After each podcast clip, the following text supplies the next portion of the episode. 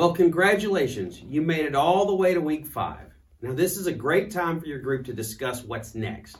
If your group's been meeting for a while, share what curriculum that you've chosen for what's next.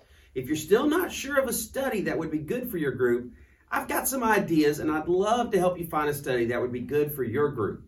Whether your group plans to continue or not, I would encourage you to get together one more time and celebrate. Throw a party, bring some food, and have dinner together.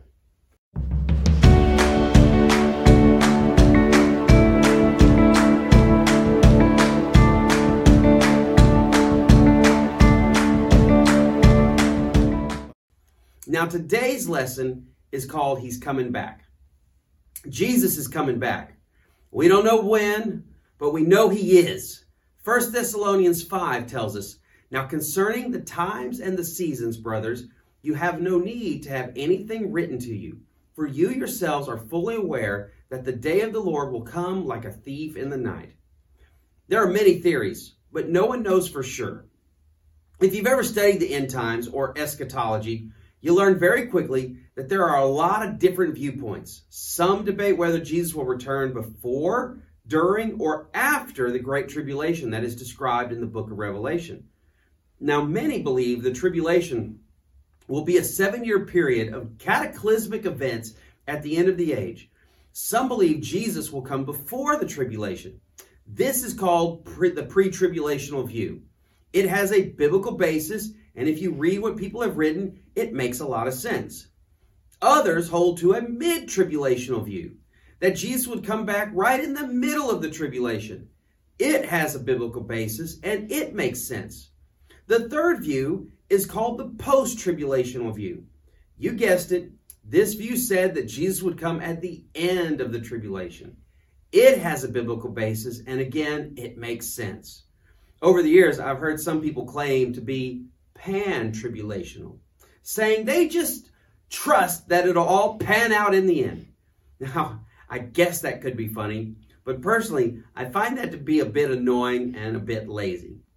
The Bible is clear regarding the return of Christ. What is not so clear is the sequence of events and when various things will occur.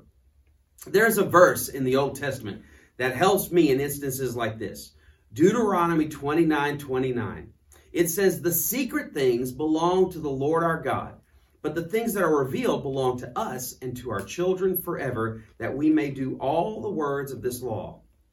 There are some things that God keeps secret, and when Christ will return is one of them. But there is much that God has revealed to us, and those things are for us and for us to give to our children. It's clear that salvation is by grace through faith in Jesus Christ. Now, if you're expecting me to tell you who the Antichrist is and when Jesus is returning, I'm sorry to disappoint you.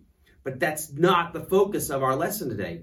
In fact, when Jesus was preparing to leave this earth, his disciples asked him, Lord, will you at this time restore the kingdom to Israel?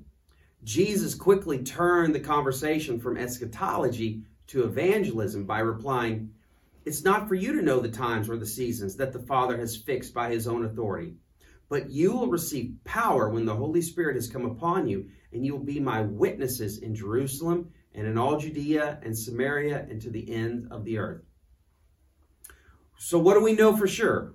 We know that Jesus is coming back. Maybe when we least expect it, just like the, uh, the pop quiz in school that keeps us on our toes. The reality is, is that Christ can come for us at any time. We could go home to heaven after an illness or an accident or when Jesus comes to take his church home. We don't know. But but right now we have today. What are you going to do with today? The second thing is when you get to heaven, you'll have a different body, a different body than you have now. 1 Corinthians 15 51 says, Behold, I tell you a mystery. We shall not all sleep, but we shall all be changed. I think this would be a great verse to have posted on our church nursery. We, we, we will not all sleep, but we'll all be changed. You get it? Babies changed? I know, it's a bad joke. Well, in verse 54, Paul writes, For perishable must clothe itself with imperishable. Now, when you think of things that are perishable, you think of something that won't last, something that's going to rot, something that's going to spoil. Maybe when you go to the grocery store, you've got things like carrots or celery that would that would you would put in a separate bag because you know that you need to unpack those first and put them in the refrigerator. Now you're also going to have other items, probably in other bags, and these would be non-perishable things like breakfast cereal or soda or canned goods or some kind of uh, thing that doesn't perish.